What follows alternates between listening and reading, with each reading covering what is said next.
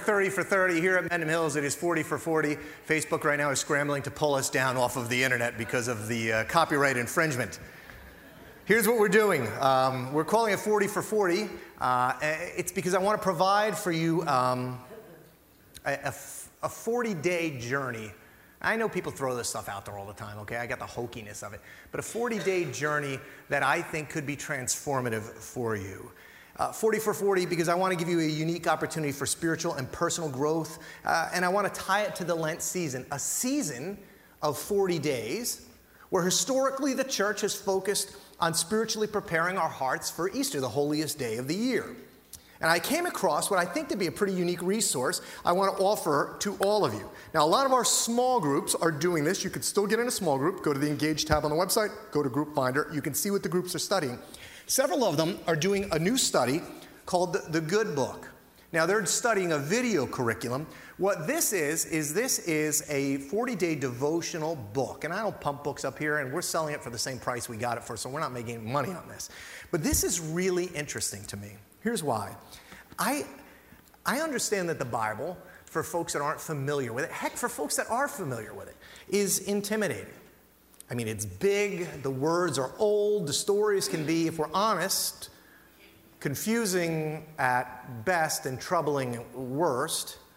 And so, where do I start? How do I understand? And maybe you've said year after year. I mean, how many of you said, This is the year I'm going to go through the Bible in a year? And then, you know, by the time you get to now, you're like, crud, I died in Leviticus, you know? If this is your faith journey, then I think this Lent study could be for you. Uh, this book, this devotional called The Good Book, takes what the author is, Kyle Idleman is one of them who I, I like a lot. He, he, they take the, what they believe are the 40 most critical chapters in all of the Bible, and they tie them together under what they believe to be the eight big ideas in the scripture and, and put together this wonderful compendium of our faith story. From creation to Jesus' return, you get a bigger understanding of our faith. And I think in 40 days, uh, you'll have not just more knowledge about what it is you believe, but I think your hearts might be changed a little bit by it too. And so I would love for you to do this. If you're not in a small group, you can do this on your own. We've got a few of these books out there. You can pick these up on Amazon. The digital copy is, I think, $9.99. I think these copies are uh, 15 to $17 with shipping and all the rest. It's a pretty nice book. 40 days, you'll get a broad overview of, of the entire Christian faith. I think it's pretty unique. Uh, and I've, I've read a lot of this. It's very good. I'd encourage you to pick it up. Now, with that said, there's also, by the way, a kids version so if you wanted to do something with your kids during Lent for the next 40 days, to go through some of these stories with the kids, just a great opportunity. Now, what I'm going to do every Sunday uh, for the next, here's what we're going to do. We're going to do this for about four weeks. We're going to pause for Easter, and then we're going to pick it up again and probably go another four weeks. So this will probably be eight weeks in total. And what I'm going to do on Sunday is share with, what I, with you what I think is the unique story of the week. And so that's where we're going to go, and that's where we're diving in. And if you want to go take a look at this or buy one, go to the Welcome Center on your way out or pick one up on Amazon. It'll, they'll deliver it right to your house. Let's get started with week one. You've got, by the way, we got about 50 days to Easter. Lent is 40 days, the book's 40 days, so you got about 10 days to decide. I'll just keep guilting you into this over the next 10 days. Here's the deal, guys. One of the important keys to understanding, quote unquote, the Bible, because the Bible, some people are like, oh, who wrote it? The Bible is not really the Bible. In fact, that title didn't get put on all of these books until some, sometime way after these books were written. It's, it's a collection of books written by many authors over several thousand years. And so, in order to understand the Bible, one of the things that you have to understand is when you get into each of the stories, that it wasn't written into a vacuum. The events, the writings were inspired by God, but they're written by humans who were living in and influenced by the world and the culture around them. And in understanding the world and the culture which surrounds the stories, it's there where we gain context and understanding for sometimes things that are just so mind blowing that we just totally miss because we didn't understand the context into which it was written. So, what I want to do this morning, and this, this sermon was a lot of work, but it's so fascinating to me and fun. I want to look at one of those truths put into context today I'm going to share with you a truth. It is in chapter 1 of Genesis. It is so mind blowing and complex. Theologians to this day are still wrestling with what it means. And the world is still trying to figure out what its implications are. And so are you. The implications of this truth get played out in your life. I'm telling you, you will see this within an hour of leaving here today. This truth will come back to you, and you're going to go, I have to figure out now what this means in relative, uh, in, in relation to that. So here we go, starting in Genesis, chapter 1 right? In, in, in, the first book, in what we know as the Bible, it, it's the first book in the Torah, it's the book of origins. It was written within a culture, and when you understand the culture to which it was written, it brings context. Here's the culture Israel was surrounded by other cultures. There was, the, uh, there was Mesopotamia, that was where you had the, the Sumerians and the Assyrians and the Babylonians. There were Canaanites, there were Egyptians. And every country and culture around Israel had gods. Not just one God, they had many gods. They all had religions, and they had this common hierarchical way of looking at life. Because in each of these cultures and each of these religions, uh, and all of these religions were polytheistic, eh, what they believed was that whoever was reigning as king was and would often claim to be God himself. In ancient Mesopotamian culture, the king was treated as divine or semi divine. Now, this sounds kind of silly until you go and look at tyrants in the world today, where in many of these cultures, these same tyrants in, in countries all over the world today are still claiming that they're divine, that they're sent by God, or indeed themselves are God. And so the Bible is written, at least in Genesis, into a culture where there is polytheism everywhere, and the kings in all of these countries are claiming to be divine or semi divine. The king was understood to have been made and existed. He was, in a sense, the essence or the image of the God who created him. Now, the Hebrew word for what the king claimed was a word called Salem. The T somewhat silent, you're supposed to say it a little bit, but I'm not good enough to do it. But essentially, Salem was, was the word for image, and the king was thought to be made in the Salem of God. This was the dividing point between the king and everybody else. The king was Salem, everybody else was something. In fact, most people were just peasants and slaves. And peasants and slaves, not only were they not made in the image of God, it was thought in most of those religions that the peasants and the slaves were the product of inferior gods. And so the king, because he was divine, the king in all of these religions becomes the mediator through which blessing of the gods flowed. It was the king who ruled with sovereignty. It was the king who could tell people what to do, where to go, how to get there. It was the king who could decide for everyone else what was right and what was wrong. Now, Salem is also the word for idols or idol images. And all these regions and religions had these kings, and these kings controlled what was the next hierarchical level down the priests. And so it was the king controlling the priests, which permitted access to God. The only way to heaven, the only way to God was through the priest and through, through the king, who is thought to be made in the image of God. Actually, this even carries on to Jesus' day. They have found coins from Jesus' day where it says, Caesar is Lord. That's why the Christians started going, No, Caesar isn't Lord, Jesus is Lord. Caesar isn't divine, Jesus is divine. But in the, into the culture in which Genesis was written, it was thought the king was the Salem of God. Now, if you're going to rule, think this through. If you're going to rule in an ancient world where there is no printing press, no books, no newspapers, no internet, no CNN, how is it that you remind people of who's king, of who's in charge? Well, they did it in some fashion the same way we still do it today. In fact, you see it in our. If I go, if you have you been to the anybody been to the post office lately? It's such a joy to go to the post office. Every time I leave, I'm just inspired by the uh, the way in which everything flows so seamlessly. But you, I'm going to get an email about that too. Um, But if you go to the post office, you ever look over in the corner and there's pictures in the corner on the wall? Does anybody know who the pictures are of? There's a picture of the President of the United States, usually, the governor of the state, and the postmaster, because they want to remind you who's in charge. Now, if I was running that particular facility, I probably wouldn't want my picture associated with running uh, the way things are going, but nevertheless, those things are placed up there. Uh, why do we, you know, we name bridges all the time the same way. We just renamed, you know, the Mario Cuomo Bridge now, and the, the Triborough Bridge just became the RFK Bridge. We still do the same thing. We create images and we place them all over the place because we want everybody to know who's in charge. That's what they did in the ancient world.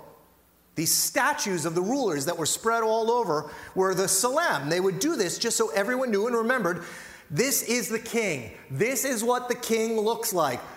If you've seen some of these when archaeologists have pulled them up, you never see a, a meek, frail looking king.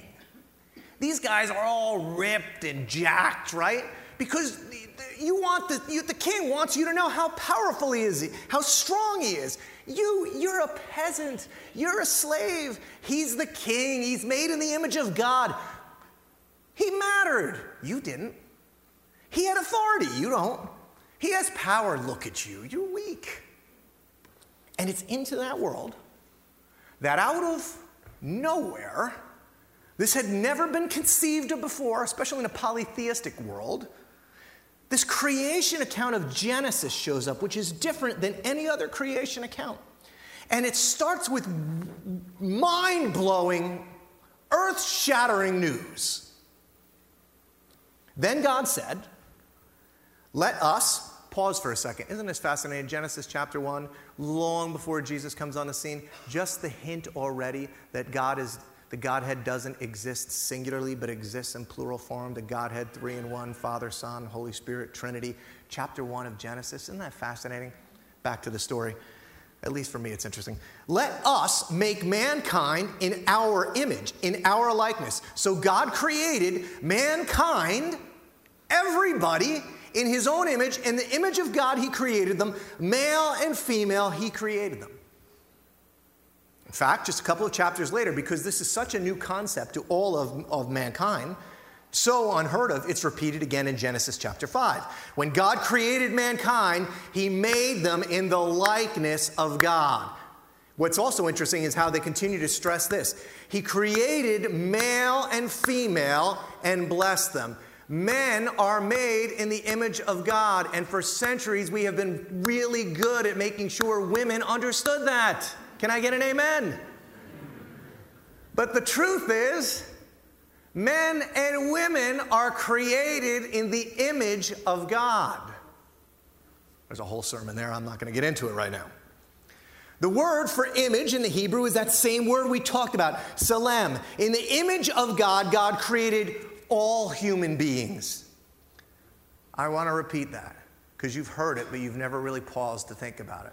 In the image of God, God created all human beings, not just the king. The statement by the writer of Genesis is the single most world changing statement about human dignity, worth, and equality that has ever been recorded.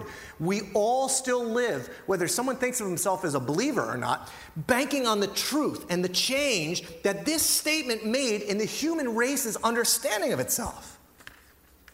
Imagine what this did to the hearts of peasants and slaves to be told that it wasn't just the king, but they who were created in the Salem and the image of the one great God male, female, slaves, free, peasants, everybody created in the image with the image of God. Now, this is really interesting, okay? At least I think it is, and I'm kind of a nerd, I get that. But Here's what church tradition holds. Church tradition holds the, the Genesis creation stories were told around campfires for a long period of time, but eventually they were written down in written form and, and, and recorded, most people believe, at least tradition is, by Moses. Now, Moses, if you know his story, in the second book of the Bible, the book of Exodus, Moses has this encounter with God where God gives Moses the Ten Commandments. And that, those were the laws that would govern the relationship between God and this new nation, Israel, this relationship that they would have. That, and here's the interesting thing about Israel unlike every other nation that surrounded it, Israel had no king.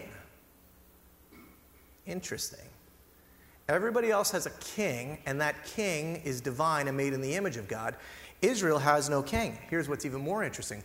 This same Moses that wrote that God told him that all that wrote that, the, the truth that, that men are created in the image of God, Moses goes up and gets the Ten Commandments from God. The second commandment says you're not to make any images of gods. Now, why? Why was Israel told not to make any images of God? Well, for one, it was to combat idolatry, because we have a real hard time not trying to reduce God down to a created thing and worshiping it. But secondly, and I think this is just as important, maybe more important, God did not want Israel to create Salem. God did not need Israel to create Salem. God did not want them to spread images of him all over the world. Do you know why? Because God had already made images of himself. You and I are the Salem of God. He doesn't need pictures in the post office. Now, he's got me, and oftentimes in the post office, I'm not doing a good job of reflecting the glory of God. That's another story. See, our lives were to be and do what the images of the kings all over the ancient world did. We were supposed to be living, breathing reflections of what God looks like, what God acts like, how God rules. When people see and experience us on Route 80 in traffic, they were supposed to understand how God reflects into traffic on Route 80. That was the original plan, anyway. See, theologians are still trying to argue this about what it means. I know you never probably never thought about it, and I wrestled with it for a week, and it's, it's still rolling around my mind. What does it mean to be made in the image of God? Now, most of the time, the argument focuses on what makes us different from everything else in creation. Why, since we're in the image of God and nothing else is in, in all of creation is in the image of God, why are we different than apes and monkeys and dogs and cats? And, and of course, when, when you teach this concept, invariably somebody goes, Well, if we have this and we're made in the image of God and animals aren't, what about my dog? You know, Moose, is Moose going to be in heaven with me? To that, I would answer, of course, dogs are going to be in heaven. That's pure, right out of the Bible. There won't be any cats, but there will be lots of dogs running loose in heaven. And so, see, I think there's lots to be written about what it means to be made in the image of God. Some religious sects, some Christian religious sects, have actually said it means that we physically resemble God. I know I've looked in the mirror once or twice and thought that to myself that, just take a look at you, big boy. You remind me of God.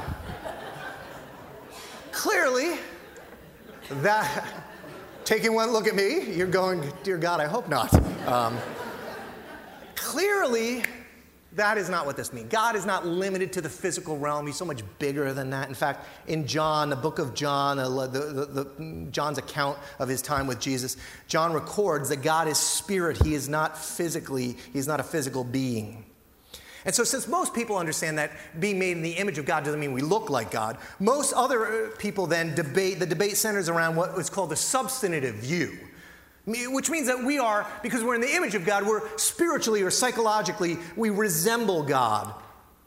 And, and, and to do the, this argument takes the form of, well, we're different. We're made in the image of God, and we're different than animals because we are rational, moral, creative, relational. We have the capacity for love and reflection and faith, reason. We have a self conscious.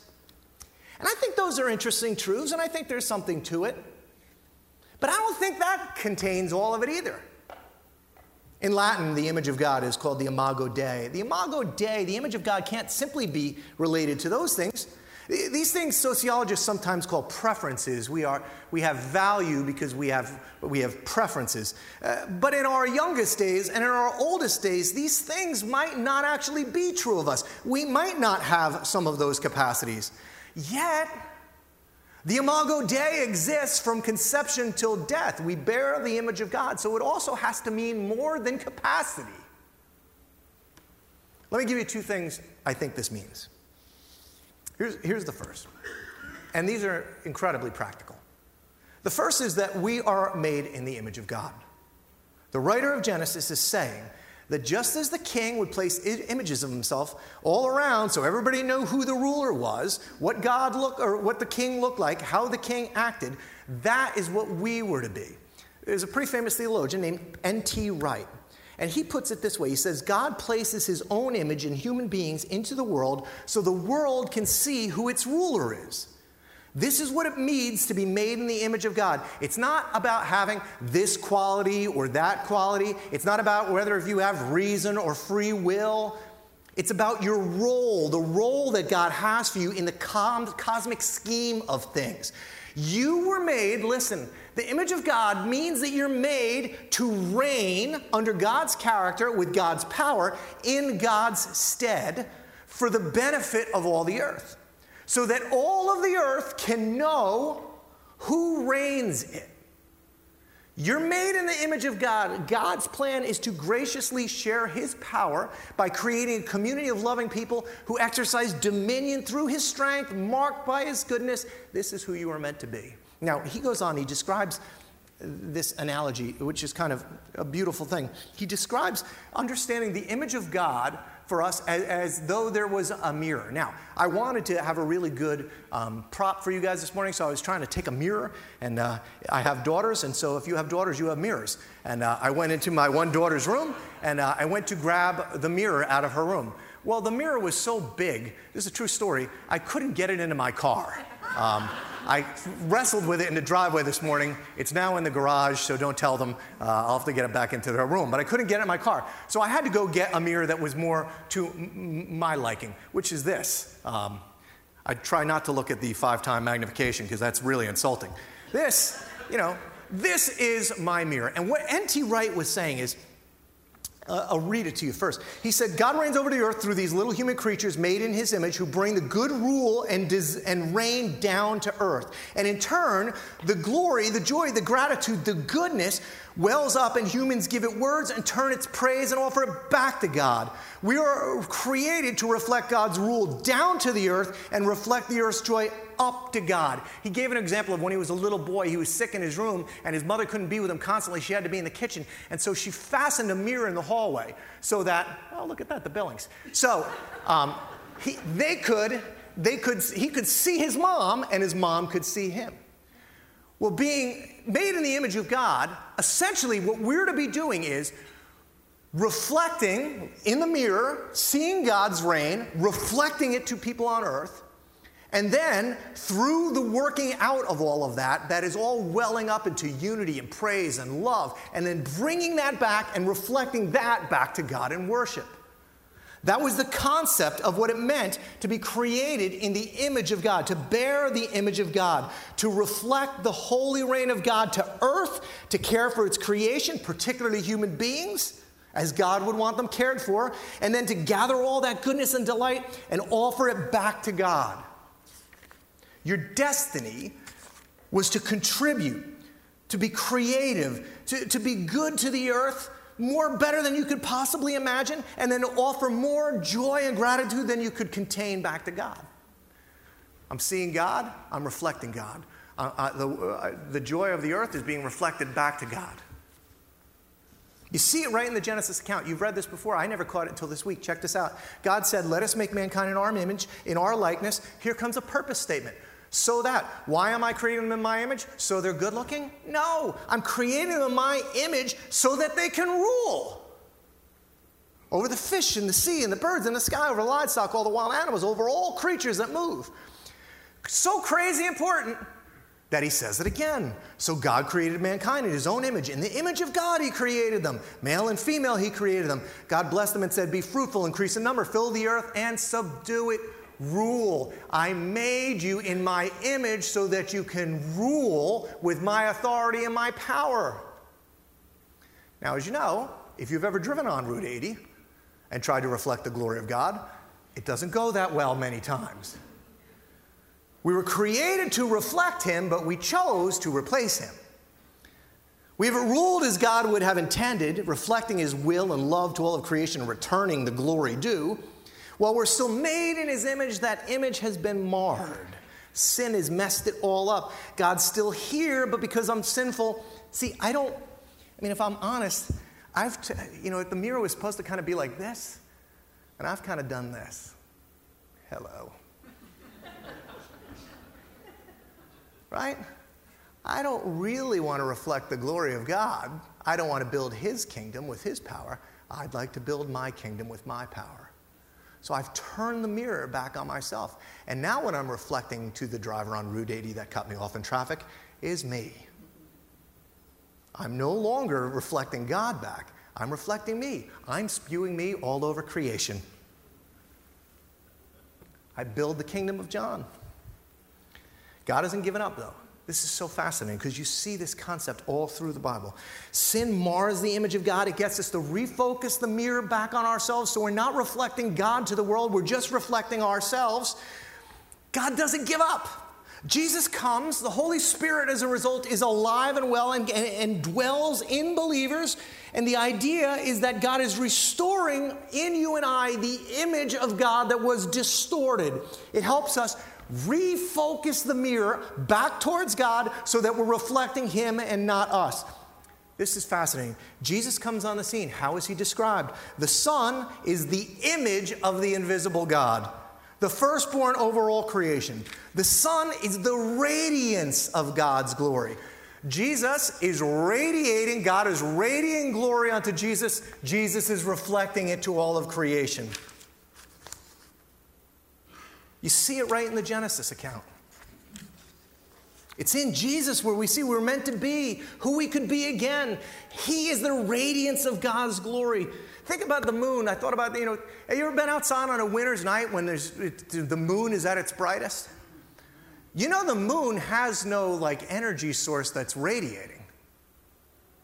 The moon only has one purpose to reflect the radiance and the grandeur of the sun. That's what Jesus did. He reflects the radi- radiates the glory of the Father. He shows everybody what the rule and reign of God was supposed to look like. Jesus reigns the way you and I were to reign. That's why he's washing feet. This is what's God this is what God is up to. All of this is in the first chapter of your Bible. All of it. Now, this is really fascinating, okay? Maybe just for geeks like me. But this is really fascinating. All in chapter one of Genesis. Thousands of years later, a guy named John walks with Jesus and he finds himself exiled on an island called Patmos and he writes the last book that's included in the Bible. When he wrote it, he didn't know it was going to be in the Bible, nor did he know where it would be placed in the Bible. But the last chapter in the last book of your Bible, John gets a glimpse of what things are going to look like when Jesus returns and the kingdom is restored to the way it was supposed to be. Check this out. In that day, there will be no night there because there'll be no need for lamps or sun, for the Lord will shine on them and they will reign forever and ever. There will never ever, ever in the kingdom to come be images of God because his people will be what they were created to be reflections of the king. Now, what does this mean practically? Practically, here's what it means as the Holy Spirit works in you, if you become a person of faith, Jesus says that, that, that, the Holy Spirit is going to be within you. It's going to be a readjustment of your mirror. So every time you forgive, every time you reconcile, every time you pursue uh, restoration, every time you include somebody who's been lonely, every time you encourage somebody who's down, every time you love somebody who's left out, you are reclaiming the image and reign of God. The reign of God is coming down to earth, and the glory of God is raising back when we turn the mirror back. Now, that's interesting. That's a purpose statement. Let me give you a second reflection. This one will be quick, but it's really important. Being made in the image of God, it has implications not just for your purpose, but more importantly, for your worth. Hear me on this now. This has profound implications on how we treat each other And it has profound implications about how we treat ourselves and what we think of ourselves. This is why your worth, when your dignity, when your sense of value is damaged, it's so brutal. That's why the mistreatment of another human being is so serious to God. Genesis chapter 9. And for your lifeblood, I will demand an accounting. I'm going to demand an accounting for the life of another human being. Whoever sheds human blood by humans shall their blood be shed. Why is God going to demand an accounting from somebody who does something to you? Why? Because it's against the law? No. Because you're made in the image of God. For the image of God has God made mankind. In the ancient world, kings mattered. They're in the image of God, but God changes the game and He levels the field. Who matters to God? Understand this everyone. Everyone matters to God because they've been endowed with the Tselem, the Imago Dei. They are made in the image of God. This has to change how you live and think. You've never looked at another human being, no matter how ragged, poor, unkept, strung out, diseased, desperate, destitute that they may appear. You have never seen a human being that was not created in the image of God, designed to reign and reflect his glory. Guy on the GWB you passed last week on the way home with the sign, God's image. This is why Jesus, when he comes to earth, he spends so much of his time with all of those on the wrong side of the political and religious empire prostitutes, tax collectors, drunks.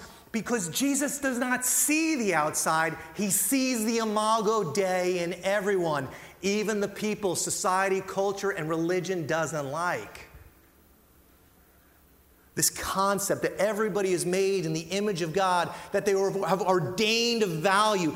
This is why Christianity in the early church changed the world. We used to really believe this.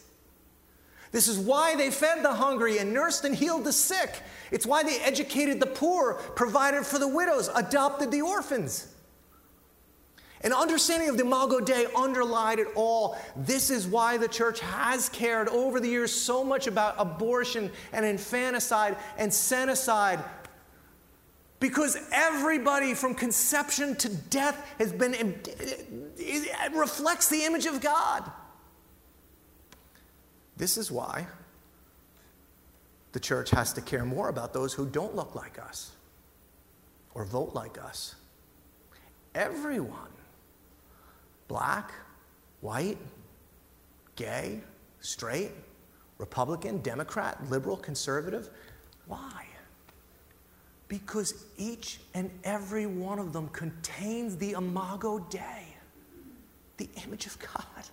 Jesus saw it. He sought to restore it, and so should we. See, the Imago Dei underlies the oft repeated teachings on how we're to treat one another. James was the brother of Jesus. Here's what he wrote He says, With the tongue we praise our Lord and Father, and with it we curse human beings who have been made in the image of God.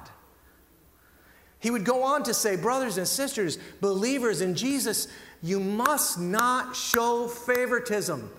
You must not show favoritism. One of the great treatises of our faith is the book of Romans written by Paul, and Romans chapter 1 and Romans chapter 2 get quoted a lot.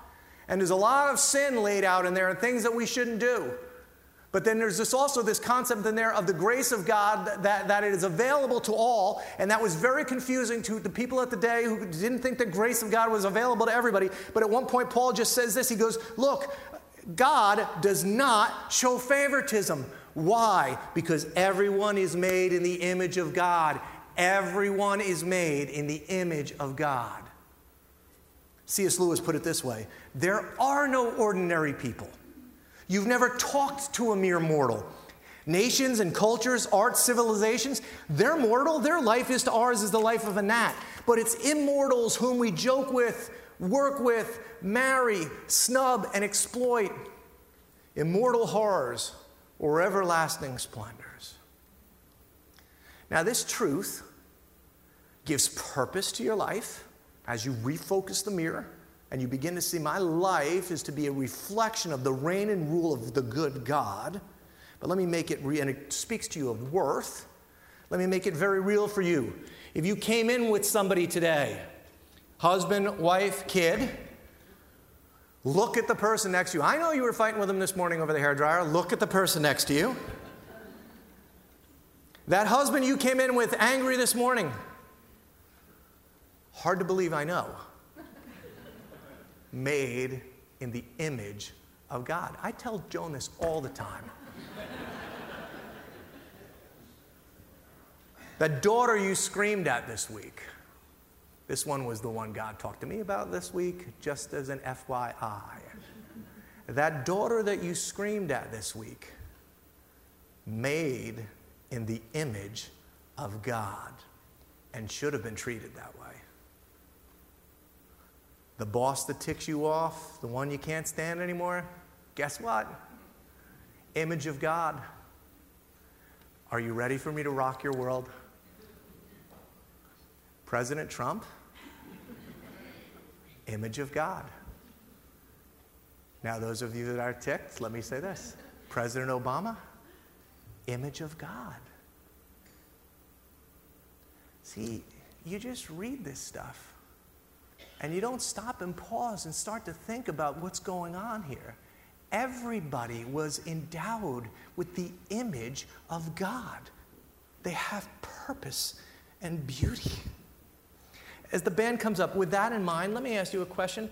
What would it look like for you to return, to re angle the mirror off yourself and start to put it back to God, reflecting His reign, His beautiful rule and glory to earth, and then reflecting back to God all the glory and praise that He's due? What would it look like for you to do it and not just talk about it?